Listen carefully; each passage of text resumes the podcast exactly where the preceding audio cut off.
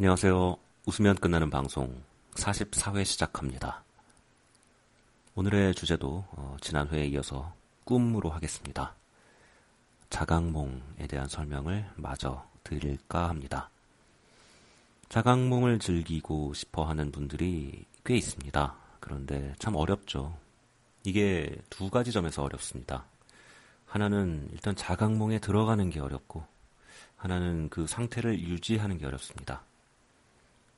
자각몽에 들어가려면 어, 항상 이게 꿈인지 생신지 확인하는 습관이 있어야 돼요. 그래야 꿈에서도 습관적으로 어, 이런 걸 확인하다가 어 이거 꿈이네 하고 바로 자각몽으로 들어갈 수 있는 거거든요. 그러니까 평소에 어, 생시에 꿈인지 아닌지를 확인하는 습관을 붙여야 된다는 건데 방법이 몇 가지가 있습니다. 음, 볼을 꼬집어서 뭐 이게 아프다 안 아프다는 사실 방법이 아니에요. 꿈속에서도 꼬집으면 아픕니다. 중요한 거는 앞에 보이는 것, 느끼는 것에서 모순을 찾아내는 능력이에요.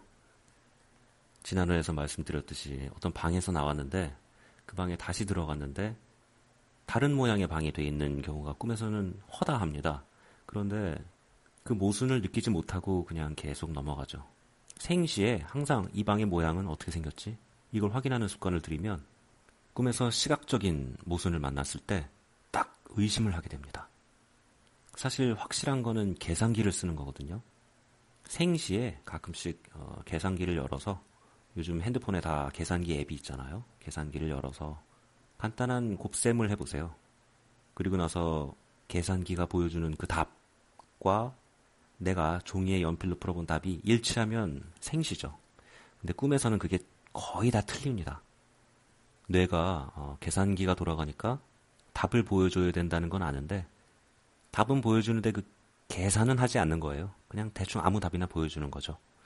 그럼 보통 이제 꿈을 꾸는 사람들은 그러려니 하고 넘어갑니다. 하지만 우리 같이 자각몽을 하려고 벼르고 있는 사람들한테 딱 걸리죠. 그럼 자각몽이 시작되는 겁니다. 그럼 또 언제나처럼 어, 옷을 벗고